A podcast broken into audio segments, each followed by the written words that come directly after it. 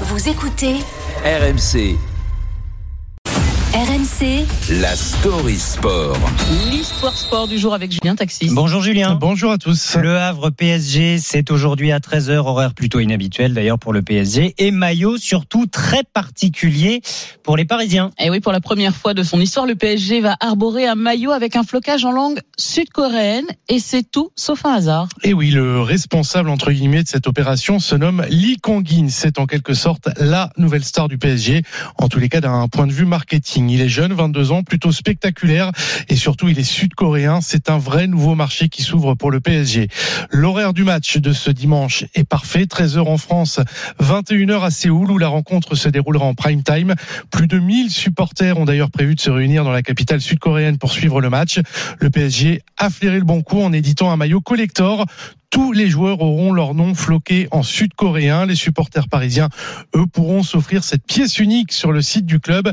Il en coûtera la modique somme de 117 euros. Oui, quand même. Ouais. Lee Kang-in, nouvelle égérie du PSG à l'international. Ça rapporte vraiment au PSG Alors déjà en France, c'est vrai que l'on ressent une certaine hype autour de- du joueur. Lee Kang-in est devenu en quelques mois l'un des chouchous du parc, où l'on observe un véritable afflux de touristes et supporters sud-coréens.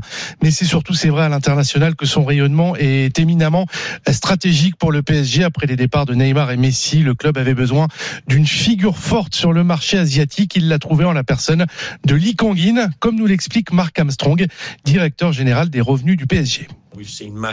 Nous avons fait énormément de ventes de merchandising en Corée du Sud. Cela fait désormais partie de nos trois meilleurs marchés au monde. Nous connaissons aussi une hausse sur les réseaux sociaux. Nous sommes désormais le troisième club le plus suivi sur X en Corée du Sud.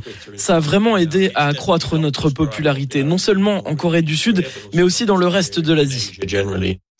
C'est vrai que le PSG avait déjà pas mal investi le marché asiatique avec notamment des flocages dédiés pour le nouvel an chinois, mais avec Kang-in, premier joueur asiatique à porter le maillot du club, le PSG a réalisé un gros coup marketing. On n'a pas les chiffres exacts, mais il se murmure que depuis le début de saison, Kang-in est le joueur qui vend le plus de maillots au PSG sur les boutiques en ligne, y compris devant un certain Kylian Mbappé. On Ah, sait pas si- carrément. oui, on sait pas s'il s'appelait à, à Kiki tout ça. En tous les cas, avec Kang-in, le PSG a visé juste et a certainement en grande partie rentabilisé son investissement, les 22 millions d'euros déboursés l'été dernier. Merci Julien. Votre story à retrouver en podcast sur l'appli RMC.